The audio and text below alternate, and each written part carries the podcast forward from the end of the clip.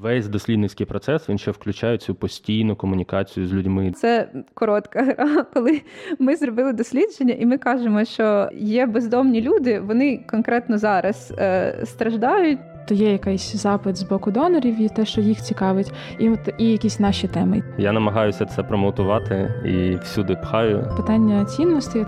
Багато кому здається, що це набагато цікавіше, ніж говорити про жінок-мігранток в Україні, бо нікому, на жаль, не потрібні жінки-мігрантки в Україні. Та я дослідник, я хочу там всюди таблички рахувати. Такі дослідники, ботани, хіпстер. Не можеш це як це побороти, треба це очолити. Усім привіт! Це Настя Боброва і подкаст Аналітичний центр, в якому ми розказуємо про те, як проводити дослідження і для чого це робити. І нагадаю вам всім, що це у нас вже виходить шостий епізод, сьомий епізод. Так, гаразд. У нас виходить уже шостий або сьомий епізод, і він буде завершальний в цьому сезоні.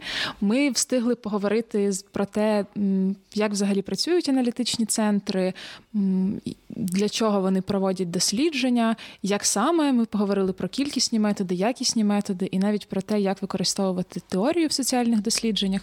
Можете це все послухати. А сьогодні ми будемо говорити, що робити з результатами досліджень, тобто, що відбувається з дослідженнями, коли все вже закінчено. І будемо про це говорити з Юлею Кабанець, комунікаційною менеджеркою з Цедос з Подолу, і з Тимофієм Бріком, соціологом з Оболоні. Привіт. Привіт. Hello. І почнемо з того, що можливо розкажете трохи про себе. Юлю, розкажи, чим ти займаєшся, з чим працюєш, які теми тебе цікавлять. Ну, як ти вже сказала, що я комунікаційна менеджерка Цедос. Uh, от я взагалі ну ніколи якби не планувала бути комунікаційною менеджеркою, так сталося. А, а коли ти вперше задумалася стати комунікаційною менеджеркою? Я не знаю. Це питання про автобіографію. Е, мабуть, не було такого моменту mm-hmm. конкретного. От, Але да, я пам'ятаю, що я побачила, що це шукає комунікаційницю, а в мене тоді була ще інша робота, але мені було якось недостатньо, хотілося ще чогось. Е, І я думаю, та ну мене точно не візьмуть, от, але ну, вийшло так, що я отут. Чим я займаюся? Ну, я займаюся всім тим, що відбувається в принципі після того, як дослідження опубліковане, або коли в нас відбувається якась подія, або не знаю, ну будь-що, що там блоги, всякі, е, все, що стосується нашої діяльності, те, що про нас бачать потім, в принципі, якось е, я до цього торкаюся зазвичай. От, е, так. Дякую, Юлю. Тимофію, розкажи теж про себе, з якими темами працюєш. Це завжди дуже складно щось про себе розповідати. А, Ну, я соціолог, як ти вже озвучила. З оболоні, да. Це це прям фундамент моєї ідентичності. Але якщо говорити про мою роботу, то я працюю в Київській школі економіки, я там доцент. Хоча ми дуже любимо себе якось так англомовно називати. Assistant professor, це звучить красивіше, ніж просто доцент. Хоча у нас немає такої офіційної номенклатури, але ну, самі себе ми так називаємо. І я за фахом соціолог, і соціологією займаюся дуже давно, але де-факто, коли я займаюся дослідженнями, то я займаюся дуже різними темами. Це може бути і якісь класичні соціологічні дослідження, опитування громадської думки. Е, зазвичай це те, що пов'язано з питаннями ідентичності, регіональної ідентичності. Мене дуже цікавить тема соціальної мобільності. Ну, Ті, хто соціологи, ті знають. Якщо хтось не знає, я про це можу окремо поговорити. І я займаюся соціологією релігії. Окрім цього, я просто працюю в командах людей, які роблять так звані полісі дослідження. Це те, про що я так розумію, тобі цікаво говорити. І у мене є просто хобі. Це дослідження, які зав'язані на історію, це економічна історія, це демографія. Ну, звучить дуже багато. Типа, все таке різне, і це різні академічні тусовки, це різні журнали, це різні конференції. Але просто я цим займаюся дуже давно. Я мав період часу, коли я жив не в Україні, я жив е, в Нідерландах, в Іспанії. Там я навчався, там я працював, і потім у мене був такий період, коли я трошки по своїй такій, ну, будуючи академічну кар'єру, я працював і як гостьовий дослідник в Штатах, трошки там за стипендію в Стенфорді, трошки за Фулбрайтом в Нью-Йорку. Тому це в принципі дуже логічно, що людина, яка багато років займається академічною кар'єрою, вона це нормально займатися такими різними темами. А, Ось так. Ну я можу про кожну з них е, окремий епізод подкаст, розказати. окремий епізод розказати, бо там mm-hmm. дійсно дуже багато.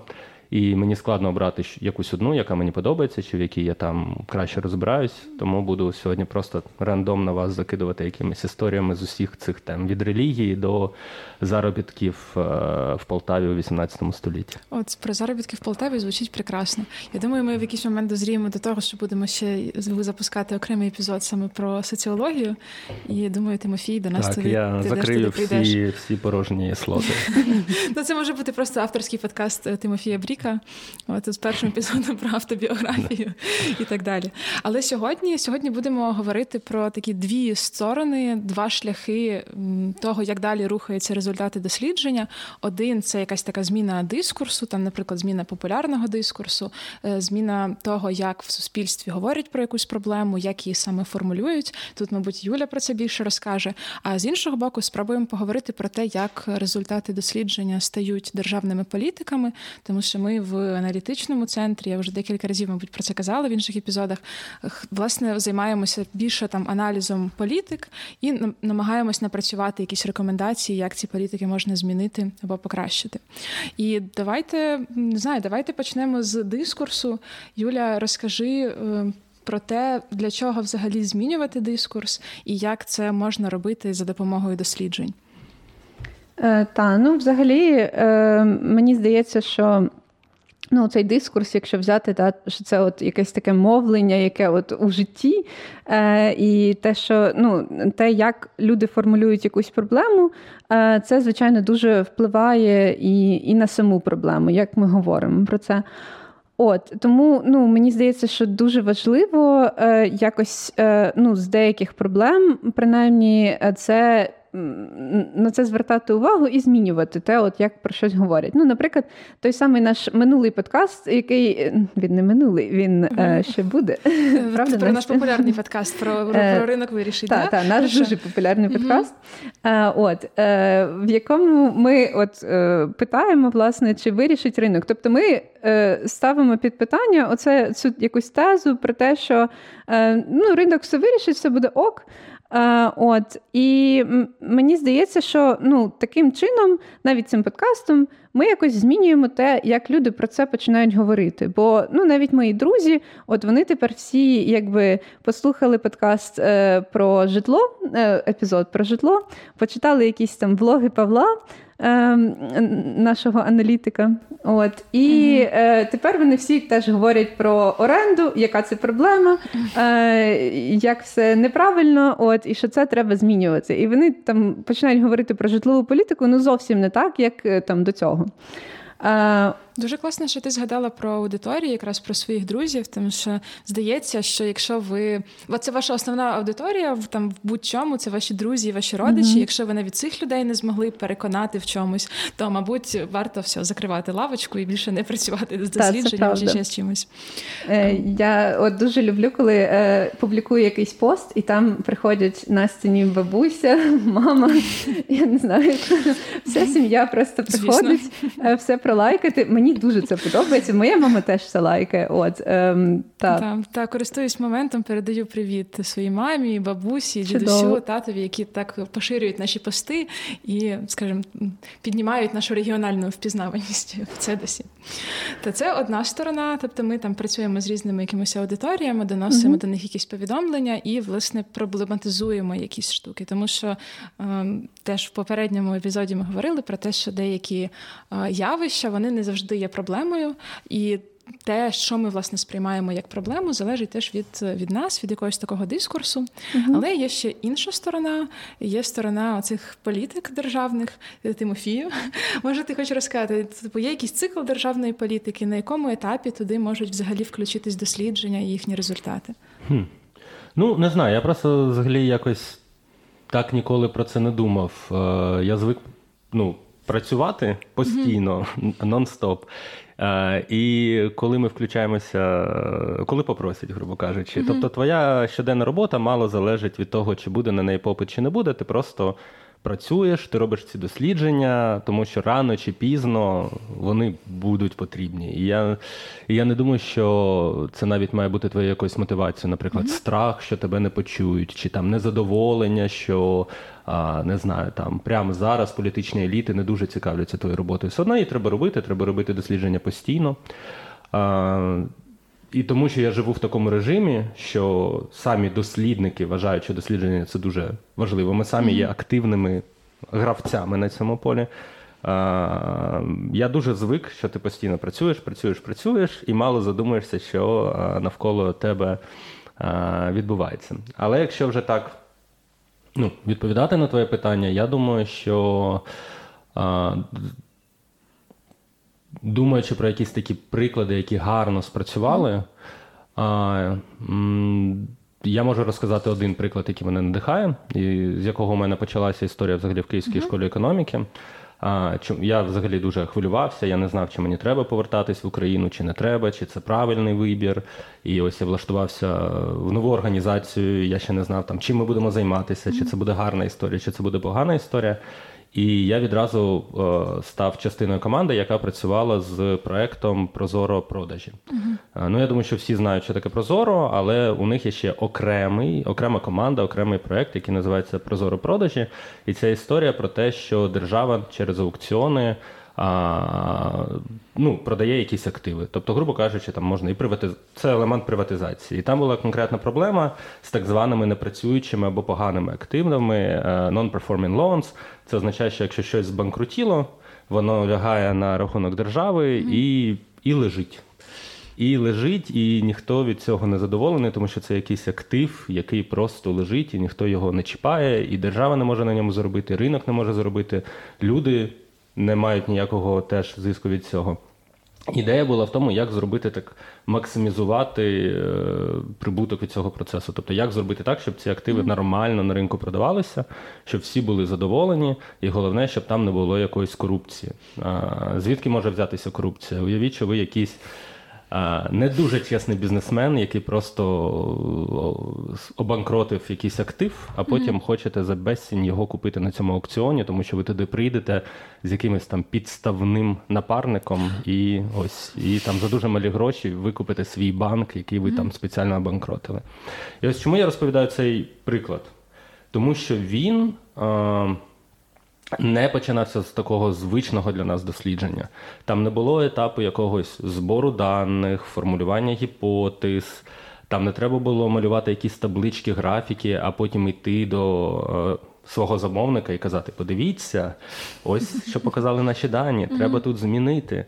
Там все почалося з іншого. Там все почалося, по-перше, з дуже чіткого розуміння потреби, що ж сам замовник казав: ось у нас є проблема, ми підозрюємо, що тут щось неефективно може є якась корупція, ми хочемо її виправити.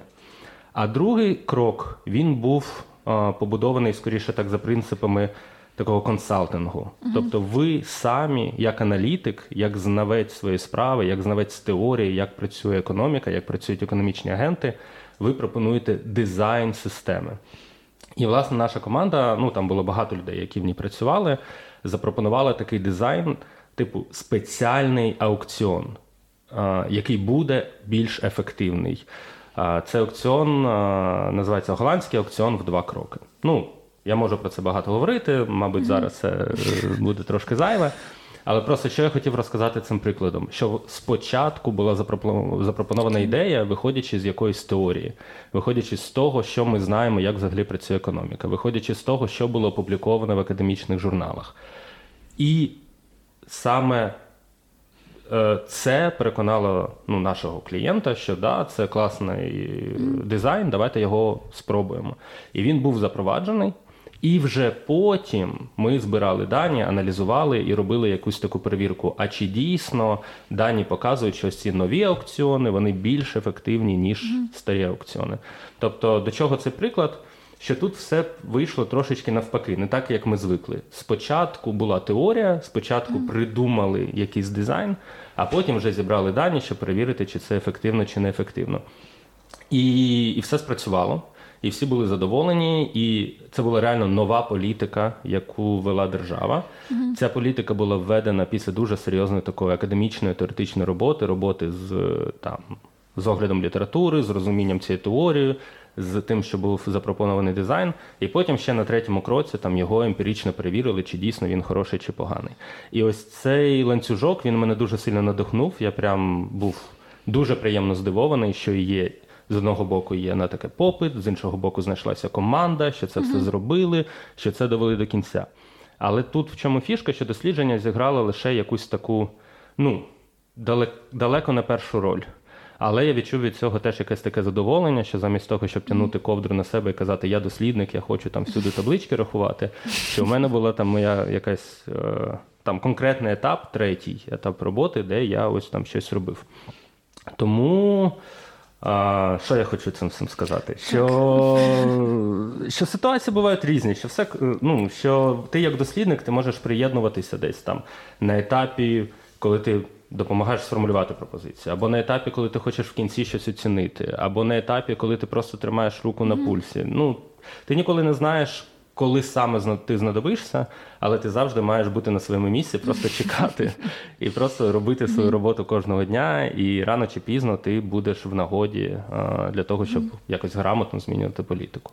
Ну це якась постійна, мені здається, дилема, чи потрібно якось підлаштовуватися під е, запит з боку, наприклад, державних органів влади, ем, те, що їм, ну тобто, те, що їм цікаво, і ти знаєш, що можливо їм зараз цікаво там розробляти прозоро чи розробляти якусь іншу систему і ти свою свою роботу під це підлаштовуєш, або навпаки, і ти, можливо, якимось трохи обхідним шляхом і просувати там якусь одну тему і своє бачення в ній. І це, мабуть, постійний вибір, як як з цим працювати. І дуже ну в Україні ситуації бувають дуже різні, і іноді якісь такі ем, дуже здається швидко змінюються якісь політичні еліти, чиновники, mm-hmm. і їхні запити відповідно теж змінюються. Тобто, ну я думаю, всюди змінюється. Ну для мене тут теж немає цієї дилеми, тому що я в першу mm-hmm. чергу з академією. Mm-hmm. А академія, мені здається, побудована за принципом, що ми все це робимо одночасно. Mm-hmm. Тобто ми е, розвиваємо академію, розвиваємо самі себе, постійно розвиваємо методи. Ми дивимося е, в різні сторони. В академії завжди є різні наукові школи, є люди, які мають різні політичні ідеологічні погляди, є різні департаменти, є конкуруючі дисципліни. Там політологи говорять щось одне, економісти говорять щось інше. Тобто, ми завжди в цій академічній конкуренції ми пропонуємо своє бачення. Ми пропагуємо це бачення, але ми так само в академії через процес освіти ми також виховуємо політичні еліти, чи там людей, які будуть йти в бізнес, чи громадяни, які будуть голосувати. Тому мені здається, що коли ти знаходишся в академії, ти граєш в цю гру вдовгу і ти граєш в неї постійно. Ти завжди займаєшся всім і розробкою дослідницьких практик, і ось розробкою цих там якихось наративів і просуванням цих наративів. Мені здається, це вже коли ти виходиш з академії, ти маєш обирати, на чому ти хочеш спеціалізуватися, і тоді ця дилема вона трошечки штучна. Ти для себе обираєш, я піду туди, чи я піду сюди, що мені робити.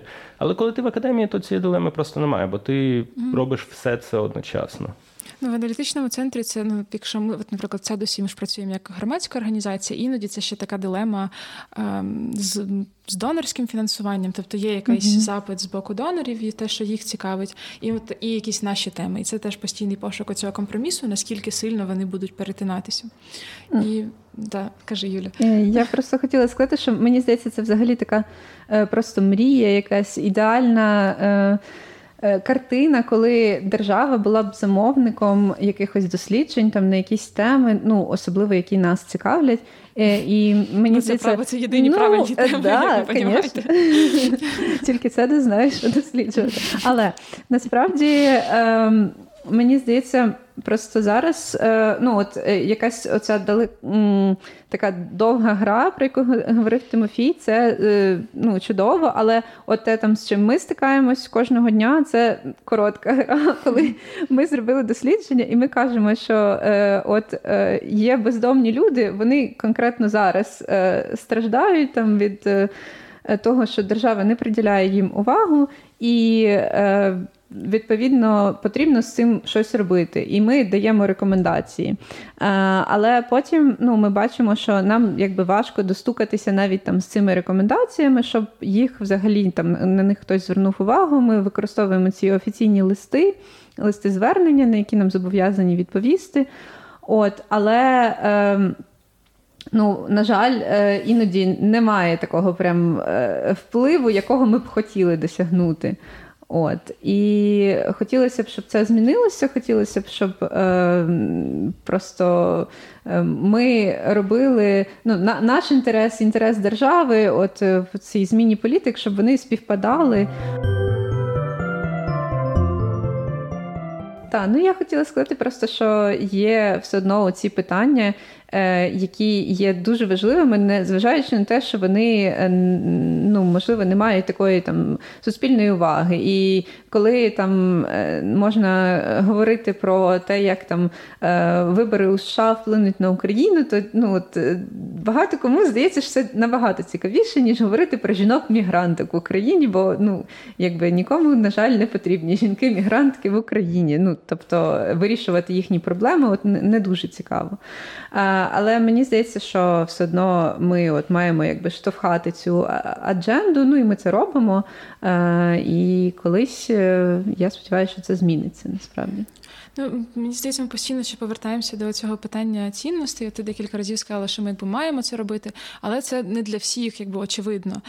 Тому що теж Тимофій ти згадував про те, що є якісь дуже різні там можуть бути ідеології, погляди на те, як має розвиватися світ, і це така постійна боротьба. Тобто не можна сказати, що є якийсь один правильний шлях. Це завжди якийсь такий компроміс, постійне підважування того, що відбувається, постійна постановка якихось запитань. І те, що якісь теми зараз там не є важливі, не є ні в суспільному дискурсі, ні в якомусь там політично-управлінському, то це теж якийсь можливо наслідок цієї якраз боротьби там цінностей і інтересів. Mm-hmm. Ну, не знаю, я якось е, більш оптимістичний. Е, може, це якийсь в мене меланхолічний настрій, там е, думати там вдовгу і дивитися, що там трапилось за останні 30 років. Але коли я так взагалі думаю про цю проблематику, ось у нас є дослідження, чи у нас нема досліджень, чи треба більше їх робити. Мені здається, що навіть те, як ми про це думаємо, декілька разів змінилося ось протягом мого молодого віку. Ще був час, коли я збирався так з друзями. Ну тоді ще не було подкастів, але ми збиралися просто а так. Друзі вже були. А друзі вже були. І реально ми говорили про те, що досліджень нема. Чи, наприклад, досліджень на них нема попиту, що ось ніхто не замовляє. Або замовляє, але не те, або або просто ну нема грошей робити якісь дослідження. І я так помічаю, що зараз це трошки змінилося. Мені здається, що досліджень якраз вистачає. Є і на ринку конкуренції, багато дослідницьких центрів. Мені здається, що навіть є якийсь дискурс серед політичних еліт, що ну, обґрунтовувати те, що вони роблять, спираючись mm-hmm. на дослідження або відкривати там свої дослідницькі центри. Кожного року у нас якісь проблеми з фейковими соціологами, тобто люди навіть хочуть бути фейковими дослідниками, що на це теж таки є попит. Я сюди їхав, я подивився там інтерв'ю е, е, з пані Зеркаль, яка сказала, що вона буде відкривати mm-hmm. свій think tank. Я почитав на Фейсбуці тільки що Павло Ковтонюк, він сказав, що він відкриває новий think tank. Тобто дослідницькі центри вони якось з'являються. Але я думаю, що наша претензія скоріше до того, ну, у нас все одно ще якісь претензії до якості, тому mm-hmm. що кожен день ми там робимо якісь фейспами. Там, типу, ось. Не знаю, там Зеленський зробив опитування 5 мільйонів людей, mm-hmm. ніби це дослідження круто, але соціологи не задоволені якістю вибірки. Там були суперечки навколо перепису населення, нібито зробили статистичну оцінку, але не задоволені якістю цієї оцінки.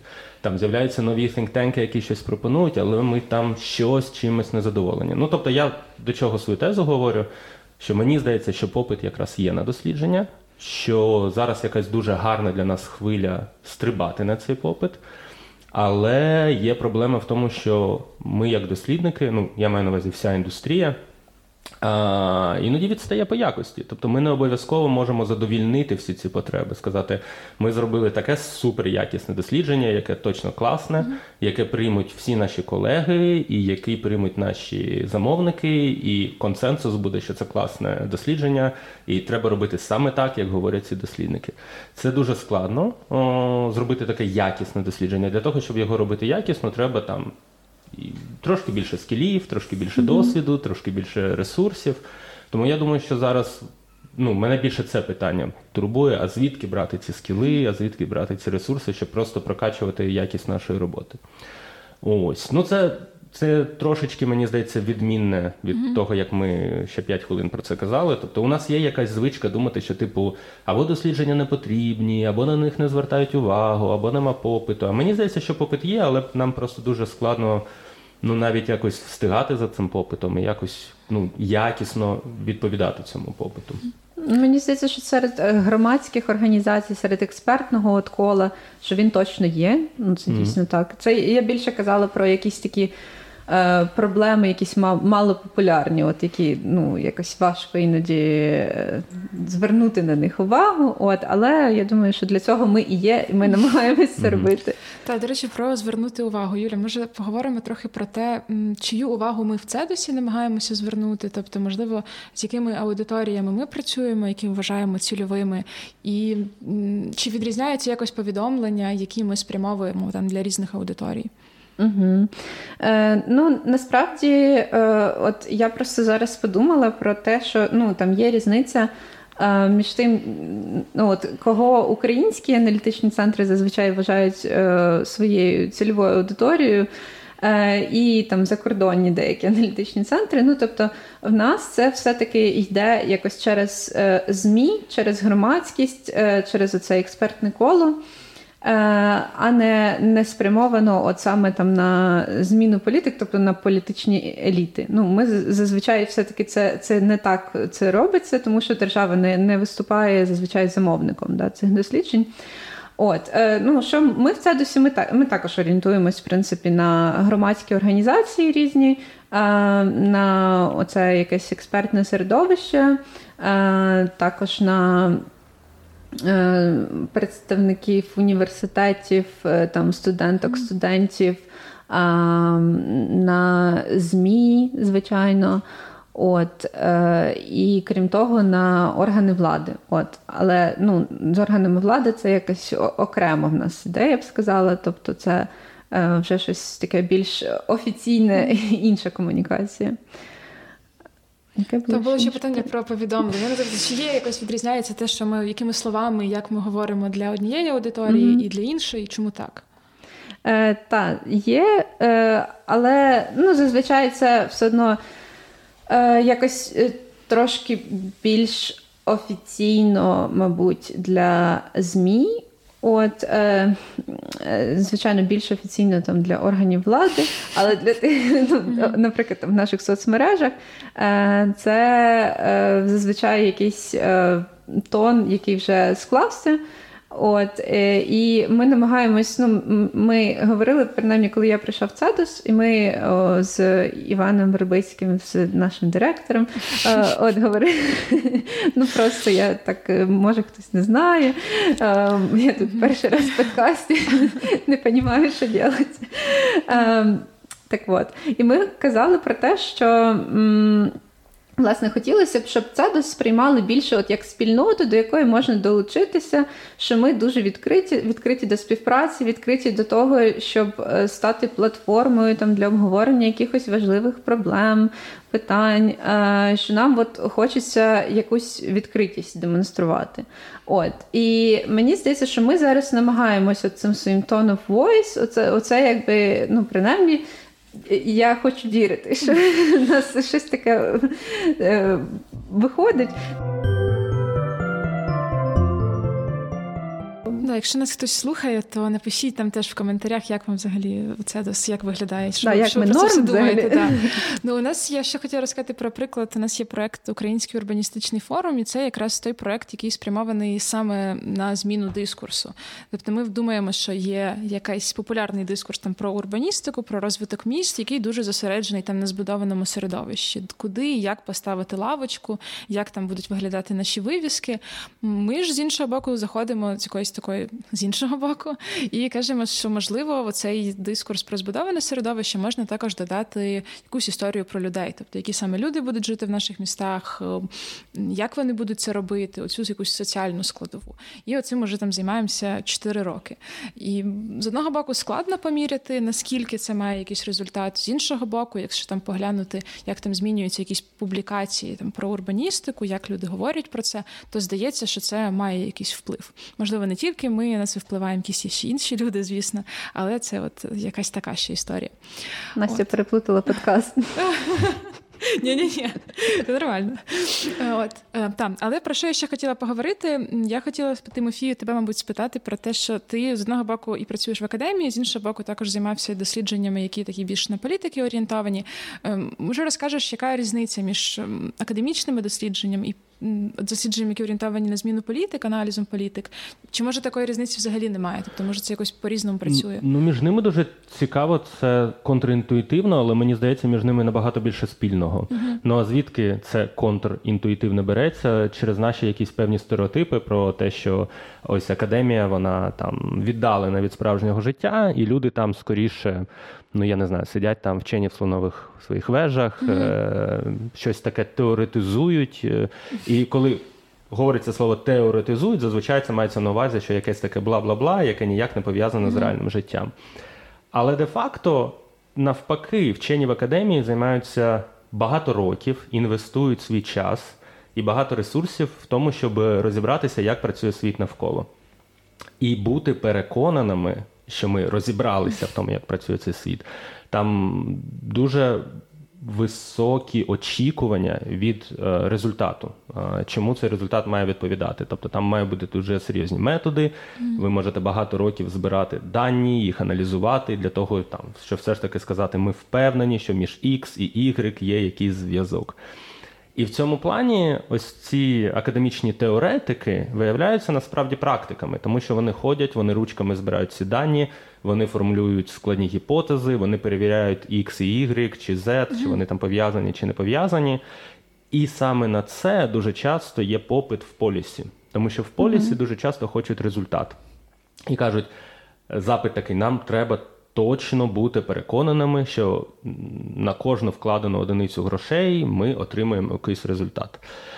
Ми хочемо змінити країну на краще. Що це означає? Що взагалі таке краще? Як визначити критерії краще? Як зрозуміти, який метод дослідження нам тут потрібен, е, як зрозуміти, з яким аналітичним центром нам треба працювати. Ну, Я тобто, думаю, всі вже всі вже мали зрозуміти, з яким. Тобто, в результаті, коли, якщо так дуже сісти і почати розбирати задачі, які перед собою ставлять полісі, то виходить, що академічні дослідники, те, що вони роблять, дуже часто відповідає цим задачам. А, Єдине, ну в моєму досвіді, мені здається, що на перший погляд, це звучить так ідеально. Ось академіки відповідають mm-hmm. оцим задачам полісі, але десь посередині відбувається міскомунікація. Десь посередині щось іде не так, і люди е, з академії чомусь розгублюються в полісі. Може, через те, що є якийсь брак досвіду, як виходити з, зі звичного середовища і намагатися про ці речі, які у тебе в голові, там говорити нормальною мовою, зрозумілою мовою. Чи чи просто переконати, що люди, ось те, що я роблю, це і є те, що вам треба. Це не так просто виявляється чомусь.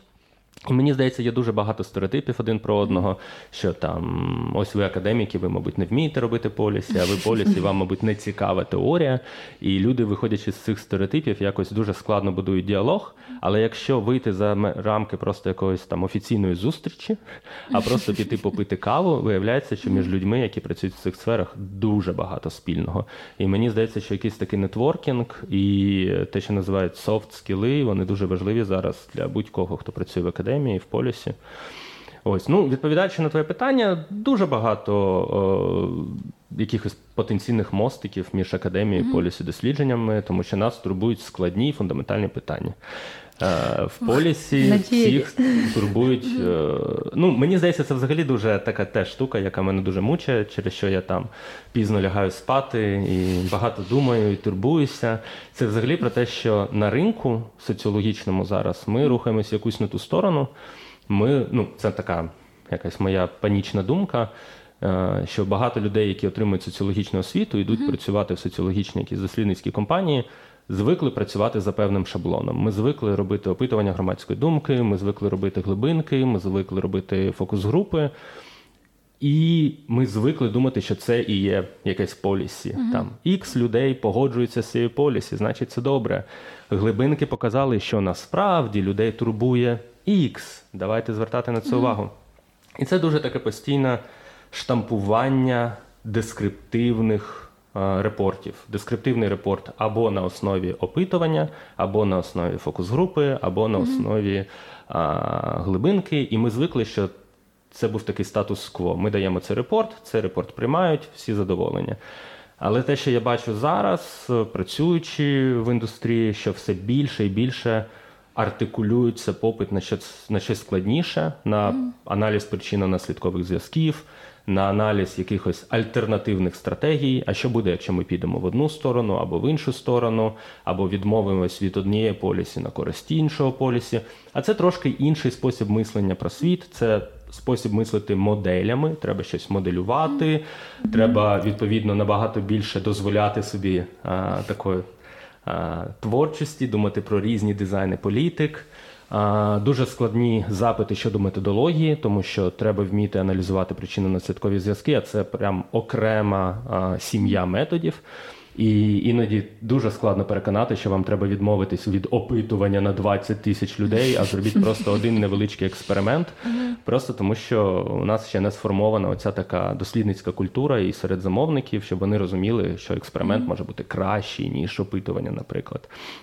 І це дуже складно мені зараз здається, така складна ситуація для всього, для всієї нашої індустрії, тому що ми просто звикли працювати за певними шаблонами, а ці шаблони вони може вже і не такі ефективні. І відповідно з'являється багато інших дослідницьких центрів, які не мають жодного стосунку там до соціології, наприклад, але вони відразу пропонують е, такий аналіз причинно-наслідкових зв'язків. Мені взагалі не дуже зрозуміло, чому випускник соціології має йти в якусь соціологічну фірму, якщо можна піти працювати там кудись в Генезіс, наприклад, чи в якийсь Юскан. Тому що ці люди сидять в комерційних компаніях, але вони займаються тим самим. Вони намагаються зрозуміти суспільство, в якому вони живуть, зрозуміти якісь тренди, використовувати складні методи, включаючи там не знаю, аналіз соціальних мереж, експерименти, опитування, тобто їх внутрішній R&D може давати цікавіші відповіді на те, що відбувається в суспільстві, ніж все, що роблять там, я не знаю, академія наук, е, демографи і соціологи. Ну, це. Я розумію, що я трошки зараз перебільшую, і це така невелика провокація, але це дійсно щось, що мене дуже сильно турбує. І тому мені здається, що для того, щоб розвивати полісі, mm-hmm. треба більше йти в цю сторону аналізу причинно-наслідкових зв'язків mm. і мислити моделями. І ти питала якраз про академію, і академія це якраз саме те місце, де люди вчаться мислити причинно-наслідковими зв'язками і моделювати. Mm.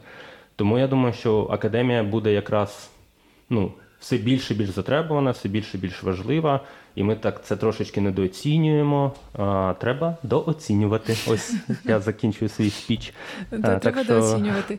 Ну це такий ну, дуже оптимістичний погляд. Це приємно його чути. Я ще поки ти розповідав про те, що є дуже багато якихось таких дескриптивних звітів, і хотіла сказати, що якраз ці результати дослідження вони не автоматично є рекомендаціями. Тобто цей uh процес перетворення якогось знання, яке ми отримали саме в рекомендації, там чи до конкретної політики е, чи загалом, то це теж якась ще одна ітерація. Тобто ми отримали якісь дані.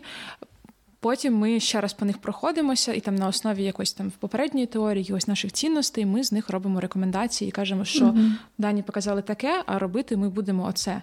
І це можуть різні люди можуть по-різному це сформулювати. Тобто, от е, тому в наших дослідженнях зазвичай є ще розділ рекомендацій, який не дорівнює висновкам.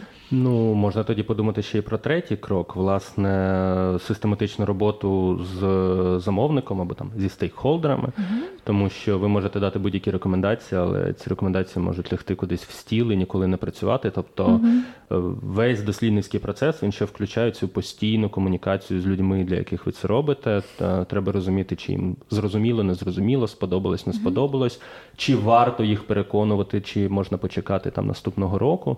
І мені здається, що тут це теж дуже важливий скіл, як будувати всю всю цю весь цей цикл комунікації зі своїм замовником.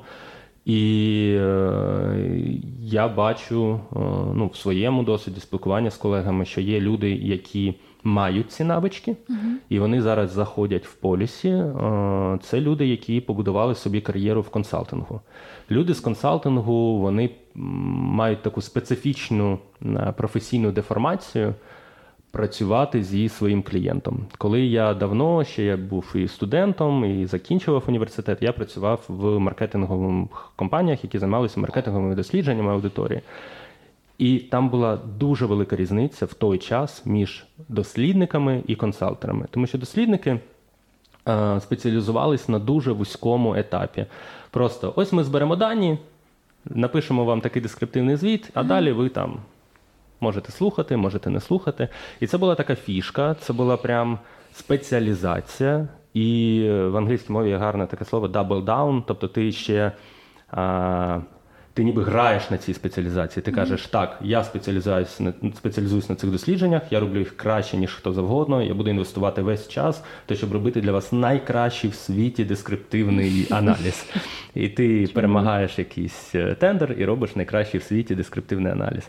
Але я думаю, вже тоді такі дослідники, маркетологи дуже сильно програвали конс людям з консалтингу, тому що люди з консалтингу брали на себе весь цикл від того, щоб допомогти сформулювати задачу, визначити, чи варто взагалі робити дослідження, чи без нього можна обійтись, бо вже є якийсь там досвід гарний, до того, щоб потім якось красиво запакувати результати дослідження, mm-hmm. спілкуватися з замовниками, а потім ще через рік телефонувати, казати Доброго дня, пам'ятаєте, ми вам рік назад дослідження зробили. Що ви, як справи? Все у вас вийшло. Контроль, контроль. І цей е, стиль мислення він дуже важливий був в їх індустрії. Але мені здається зараз, що цей стиль мислення він а, перетинає кордони а, професійних стосовок, і, тому що він дуже ефективний. І зараз люди, які працюють в полісі, мені здається, мають вчитися у консалтерів, як це робити. І я вже особисто знаю багатьох людей, які з консалтингу перебрались в такі типу полісі дослідження, і вони е, вчать нас, як так себе вести. І я завжди там за такими своїми колегами дуже сильно слідкую, записую все, що вони роблять. Мені здається, у них просто є оцей професійний нав... професійна навичка, яку вони сформулювали в своїй, е, в своєму контексті.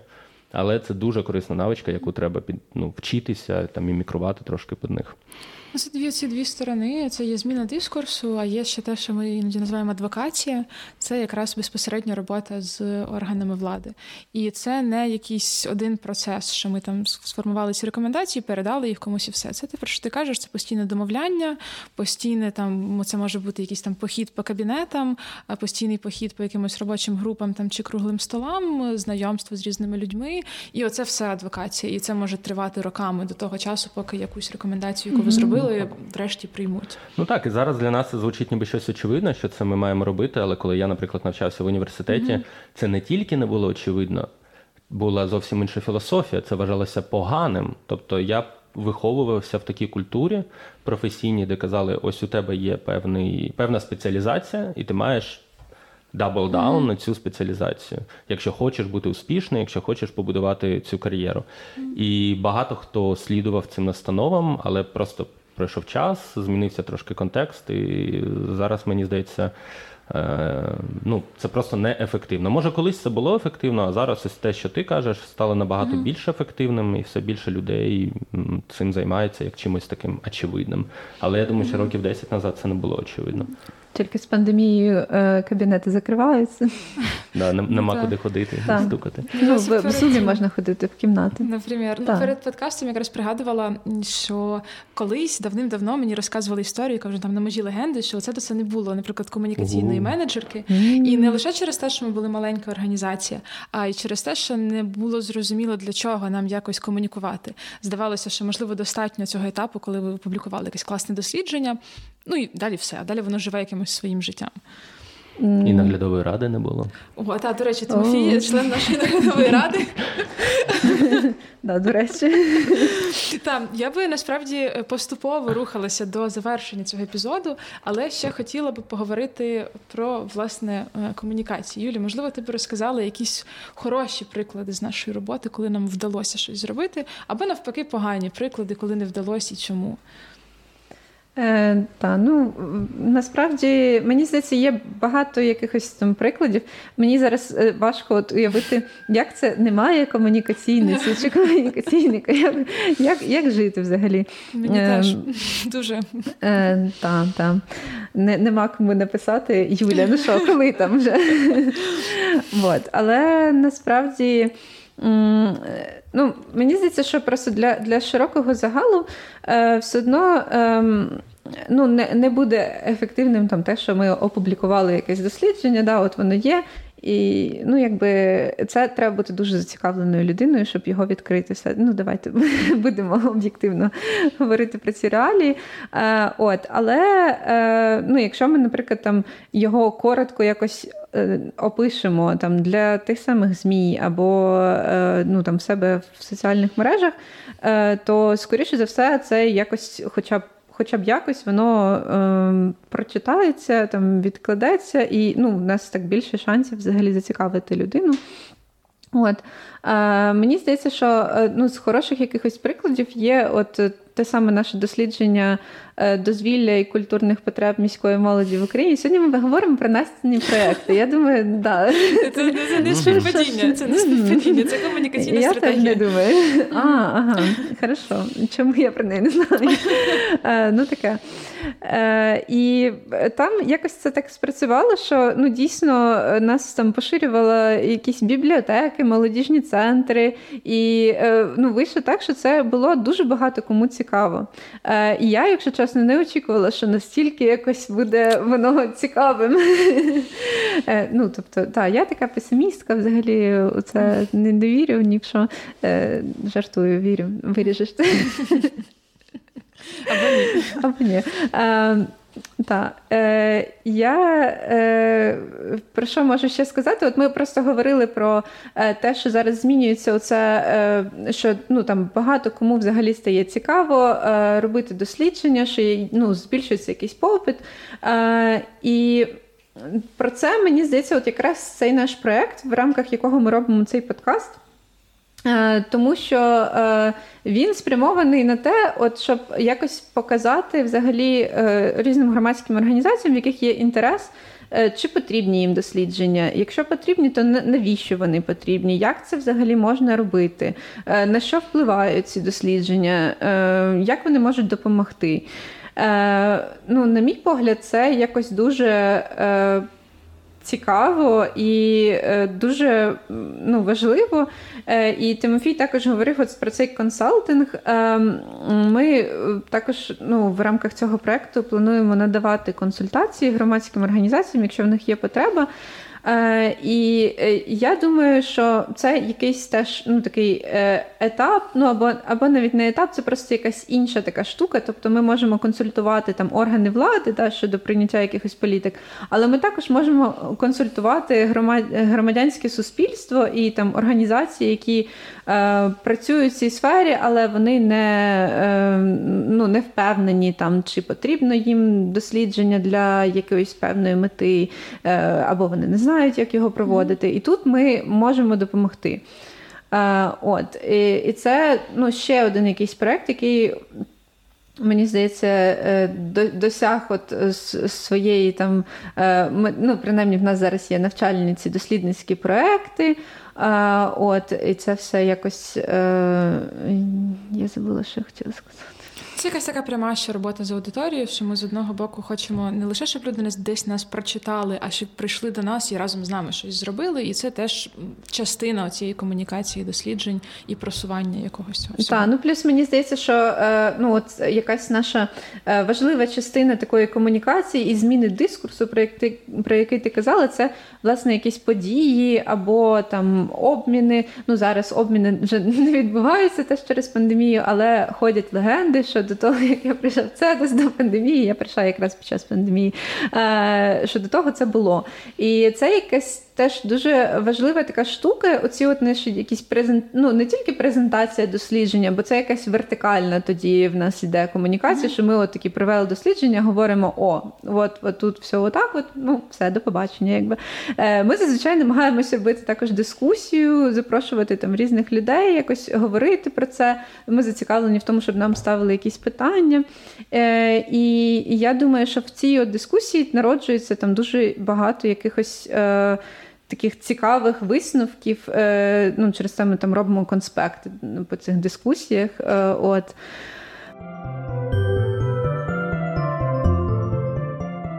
Тимофію, ми Поговоримо з тобою ще про якісь провали в дослідженнях. Які провали?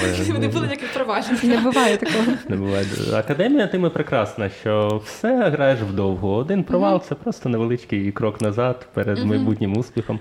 Ні, ну якщо серйозно, да, ми тут почали говорити про якісь е, реальні приклади, що було добре, де якийсь провал. Я думаю, у мене є такі два провали, про які я теж іноді думаю, і думаю, типа, блін, аби такого не було знов. Це щось, що мене мотивує. Один пов'язаний з полісі, інший пов'язаний з якраз публічними комунікаціями.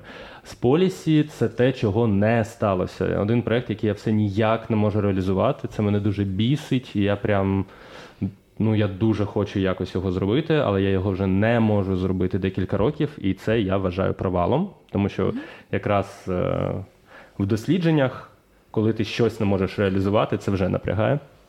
Е, я дуже давно так борюсь за те, щоб в Україні відбувся проект. Е, European Social Survey, uh-huh. вибачте, знов за суржик, але це назва міжнародного проєкту. Це дослідження соціологічне, яке відбувається кожні два роки uh-huh. в європейських країнах. Це дуже важливий проєкт.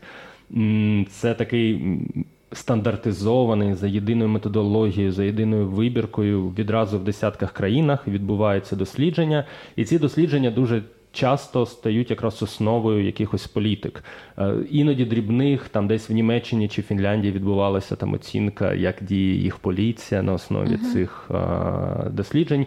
Іноді щось велике, тому що а, ефективність там пенсійної реформи чи освітньої реформи теж може вимірюватися за допомогою цього дослідження. Але в чому проблема? Що о, раніше Україна брала участь в цьому дослідженні.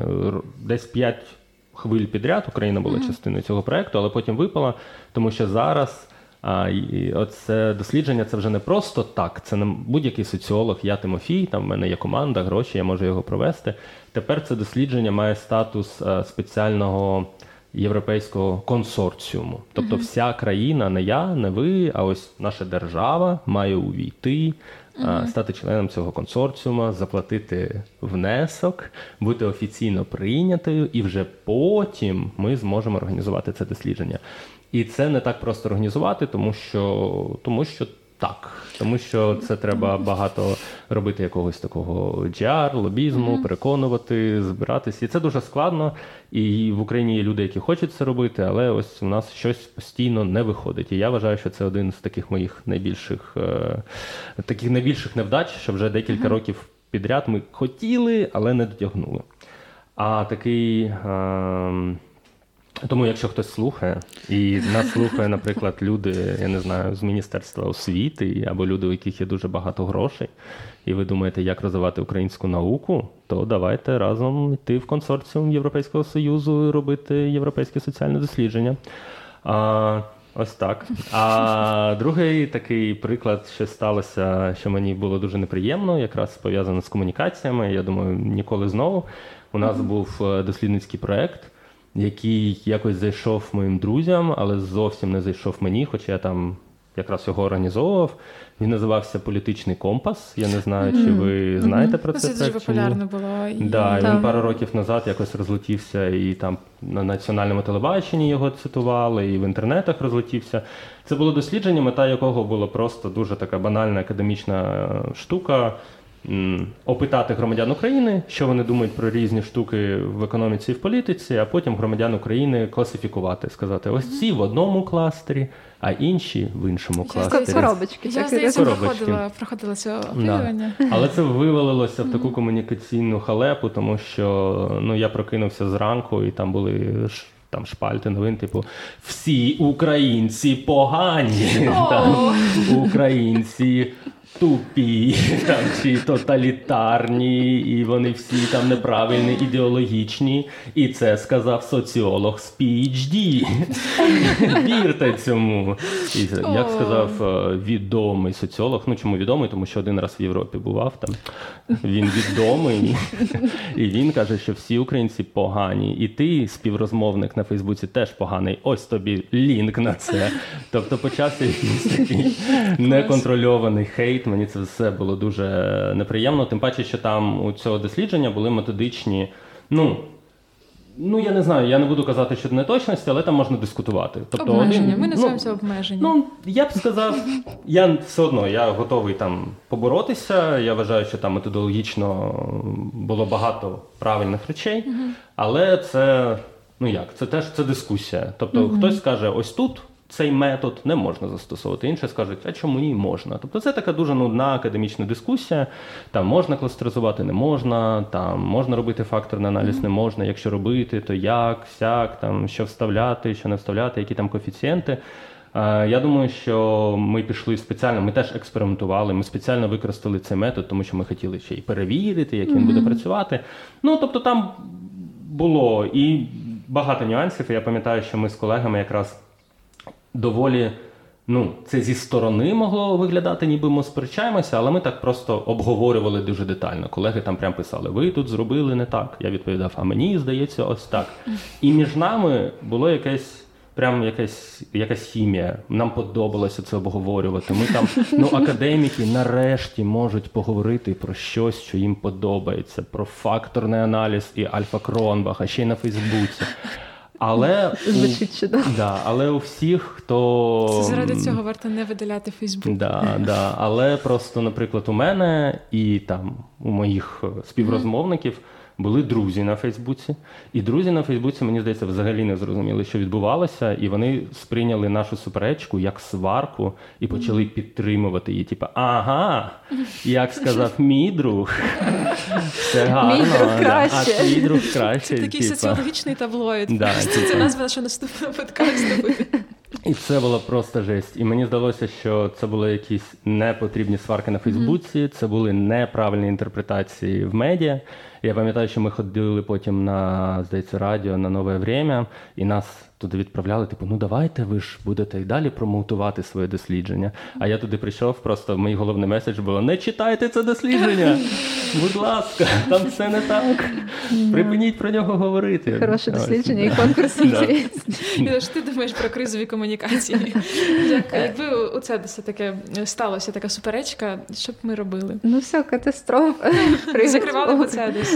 Закрить. Ем, насправді я просто хотіла сказати, що е, мені здається, люди це люблять якраз е, ну, ЗМІ, принаймні люблять, коли є от якась цифра, так щось таке от, от цікаве, що, можна от написати так в першій е, цій шпальті, що от, е, наприклад, 80% батьків підтримують впровадження комплексної сексуальної освіти у школах. От. І все. Ну, Про це якби дуже багато медіа написали е, і сказали, що от, от це провів дослідження, а потім почалися ну там це батьки, вчителі, і потім почалися обговорення в групах, там теж на Фейсбуці, що е, я батько, я вчитель, мене не спитали. Це дослідження не не має взагалі ніякого сенсу. Е, от, Але ну, ці цифри, вони якби, на жаль, ну поки що так так і впливають, що оце, оце цікаво. Ну, якби сказати про те, ну там жінок, мігранток є якісь проблеми. Ну це якби ну да, але ну не дуже цікаво. Е, от, а інша якась штука, про яку я хотіла сказати, про те, що е, ці сварки на Фейсбук на Фейсбуці, про які Тимофій сказав.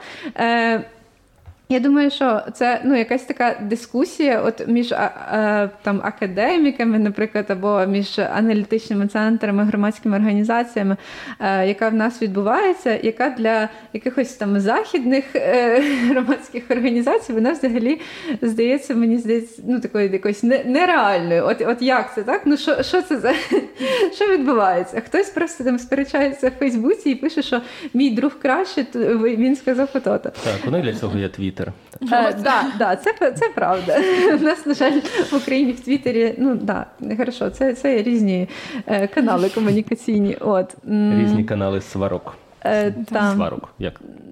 Ну, але було б насправді чудово. Сварок. Да, давайте посперечаємось про сварки. Е, але було б це чудово, якби оця от дискусія якось вона йшла кудись, е, ну, наприклад, там якась відповідь там у у ЗМІ, у, у ці ж самі. Ну, а тобто, таке теж якби... було колонки, якісь да, люди публікують таке. і сперечаються між собою. Я не пригадаю приклад, але. Але мені здається, це просто якийсь вищий рівень дискусії, і оце якось прикольно. Ну, Це це якось е, е, трохи. Нормальний у Фейсбуці рівень дискусії. Добре, Настя, ми подискутуємо обов'язково в Фейсбуці. Приходьте в наші коментарі. От якраз хотіла це сказати, що так, приходьте в коментарі, дискутуйте е, ваші ідеї, пропозиції. Ну, Тимофія туди покличемо. От. Всіх так. моїх друзів. І всіх Вони твоїх дуже друзів. добрі.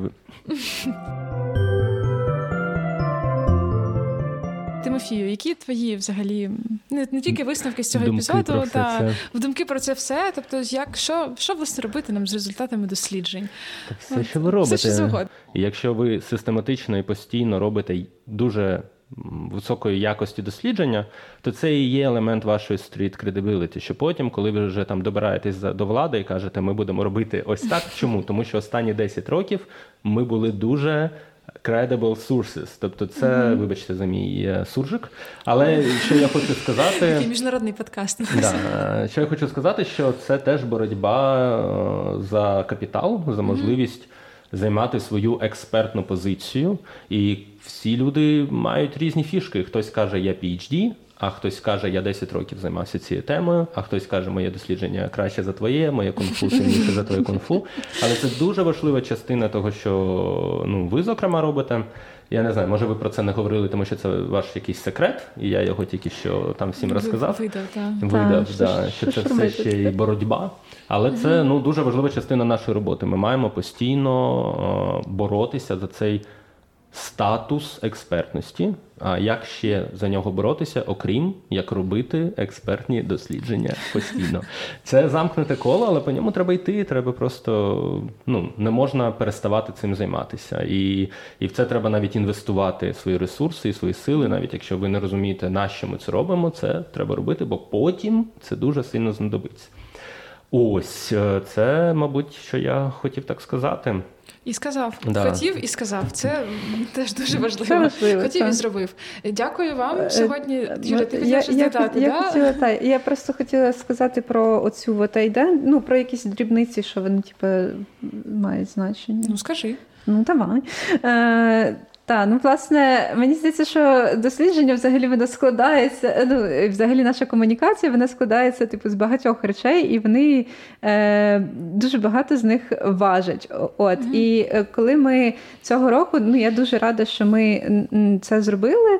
Е, Ні, минулого року е, ми запустили нашу нову айдентику. Е, зараз у нас е, також починає працювати наш новий сайт.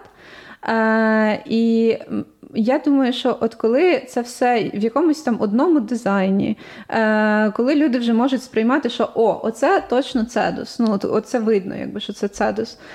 Е, Я думаю, що це теж е, дуже впливає на те, як нас сприймають, і е, ну, е, от це якби. Е, те, на що часто не звертають увагу ну, там в Україні деякі організації, Е, от, Але е, все-таки е, я думаю, що для того, щоб якби бути таким credible source, продовжуємо наш англо-український суржик, то це дійсно важливо. І ну я якби помітила якісь відмінності, що що люди якось ну вони бачать, що це цедус, вони якось краще реагують на те, що це от вже в якійсь нашій цій в нашому стилі і там в нашому tone of voice. І я думаю, що це якась така робота, яка ну там одне накладається на інше, і воно, але воно все впливає ці якісь маленькі деталі. Чудово, ми закінчуємо цей міжнародний епізод і, взагалі, сезон цього подкасту Аналітичний центр. Я дуже вам дякую. Дякую. З нами була Юля Кабанець і Тимофій Брік. Тимофію, бажаю тобі успіху в твоїх дослідженнях. Тут це, звісно, не було дякую. в епізоді, але до цього Тимофій розказував про цікаві дослідження роботів і штучного інтелекту, а також православної церкви. От і, і це... Полтави 18 століття. І Полтави 18 століття. Я думаю, і... нам точно треба бонусний подкаст. Про ці дослідження. Ми про це подумаємо. Е, дякую вам ще раз. Дякую нашій звукорежисерці Катерині Бабич і дякую всім, хто слухаєте нас. Па-па. До побачення. Пока.